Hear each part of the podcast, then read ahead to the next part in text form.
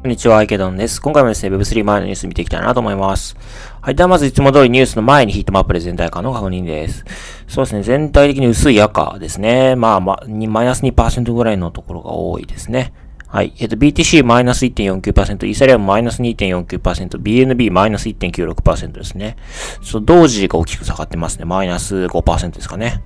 まあ、あとはだいたいマイナス2%ぐらいが多いかなというところですね。はい。ではニュースいきたいなと思います。まず一つ目ニュースこちらですね。スウェットコイン、えー、スウェットを稼げる NFT ゲーム、スウェットヒーローベータ版ローンチへということで、えー、まあ、スウェットコイン皆さんご存知でしょうかというところですね。えー、ニア、えー、レイヤー1のチェーンであるニア上で発行されている、まあ、ムーブツアーですね。歩いて稼げる、まあ、アプリケーションなんですけれども、えー、まあ、それの NFT ゲーム、スウェットヒーローというのの提供が、まあ、開始されるようですということですね。で、えっ、ー、と、まあ、スウェットコインの、まあ、独自のウォレット、スウェットウォレットを利用して、まあ、プレイができるゲームのようです。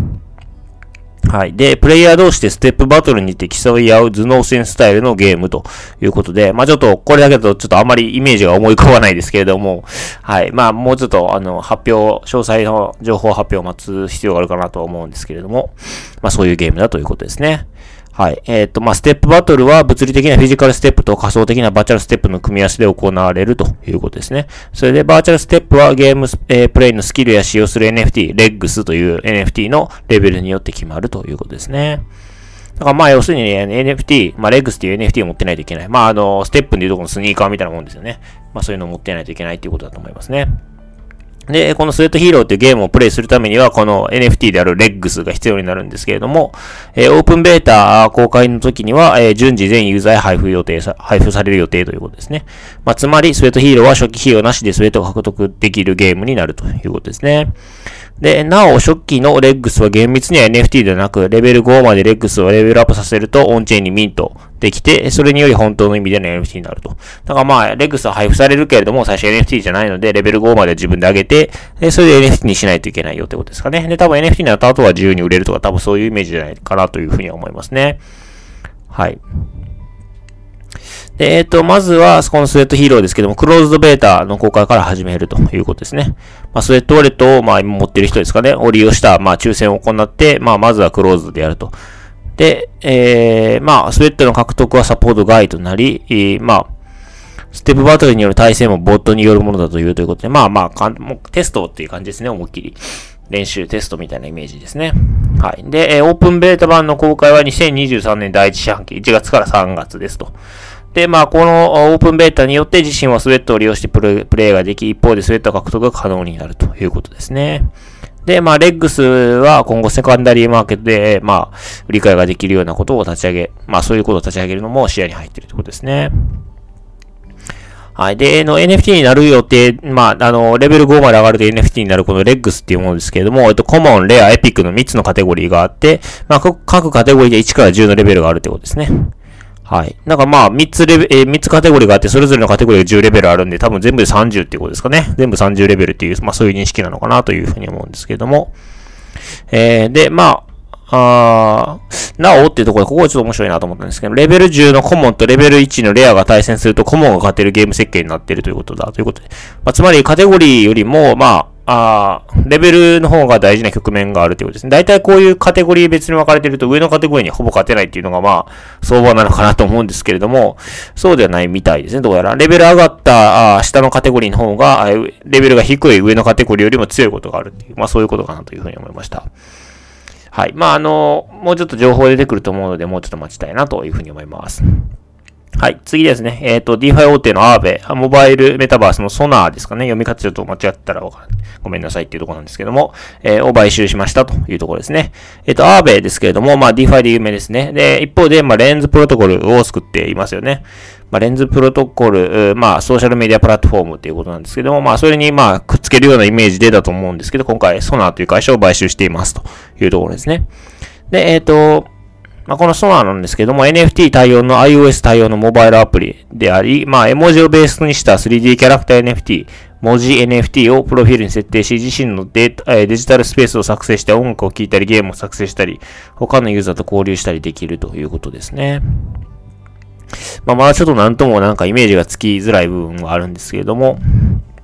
まあ、アーベはやっぱりその DeFi、まあ、それから、えー、まあ、レンズ、レンズプロトコル、それから今回のソナーということで、こう、着実にこう、なんていうんですか、事業の多角化が進んでるなという、まあ、印象はありますよね。まあ、と同時にそれぞれがこう、まあ、多分シナジーをもたらすような形で、まあ、設計していくんだろうなというふうにも思います。はい。で、まあ、今回の買収により、えー、このソナーですね、にレンズプロトコルの ID システムが統合されるということなんですね。で、えー、まあ、レンズエコシステムのアプリケーションをシームレスに利用ができるようになるということのようです。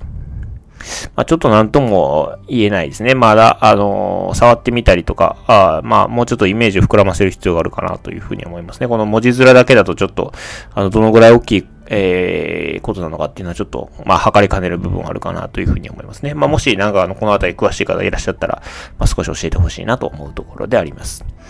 はい。では次ですね。えっと、オアシスですけれども、戦略的、えー、戦略的投資ラウンドとパブリックセール完了ということで、まあ、日本初と言ってしまっていいと思うんですが、まあ、ゲーム特化型のブロックチェーンですね。オアシスですけれども、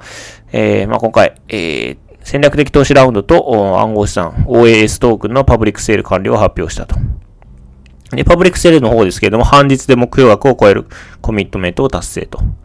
いうことですね。で、あと投資の方ですけれども、えっ、ー、と、まあ、ZOZO の前澤さん、など、他ゲームを持ってるネクソン、他ですね、いろんな企業が、まあ、投資に参加したということですね。まあ、そうですね。はい。ということですね。まあ、名前、私が名前 見てわかるのは、前澤さんのファンドと、ネクソンぐらいですかね。あとはちょっと、あの、不勉強でわからないというところですね。はい。まあ、やっぱりゲ日本のゲーム注目されているのかなというふうに思いますし、まあ、あの、中、えー、間違いなく、まあ、世界に向けて売って出てるプロジェクトっていうことで、まあ、注目が集まってるのかなというふうに思いますね。はい。では次ですね、えっと、レディットですね。えー、掲示板の、まあ、アプリであるレディットなんですけども、こちらのアバタートークン発行数過去最高記録ということですね。えー、まあ、人気投稿サイトっていう言い方されてますけれども、レディットのアートトークンである、まあ、コレクティブルアバターズが、えー、25万5千個以上のアバターがミンティングされたということで、まあ、こちらが新記録だということですね。はい。で、まあ、ポリゴンブロックチェーンを基盤にしてますということですね。で、まあ、やっぱり、あの、まあ、純粋にこの数がすごいなっていうところと、やっぱりその Web2 時代にある程度こう、ユーザーベースを持ってて、あの、すでにもうかなり多くのユーザーがいるっていうところに、やっぱりこういうものをポンと打ち込むと、すごい数になるんだなっていうのを改めて思いましたし、まあ、なんだかんだ言いながら、やっぱり、あの、認知があって全てなのかなっていうの、あの、ところは感じますよね。はい。まあ、あの、Web3 スタートアップが何か始めるっていうのも、まあもちろんそれはそれでいい、あの、素晴らしいことだとは思うんですけれども、一方でもうすでにこうユーザーがかなりいて、えー、認知がもうすでに獲得されているサービスでこういうことをやるっていうのもやっぱり一方で大きな影響があるなっていうのを改めて感じた次第ですね。あだから今後レディット、まあ他、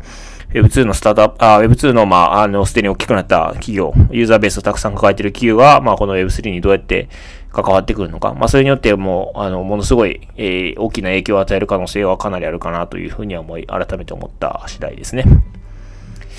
はい。では、あの、今回はこちらで終わりたいなと思います。よろしければチャンネル登録、フォロー、それから高評価の方をお願いいたします。はい。では、お疲れ様です。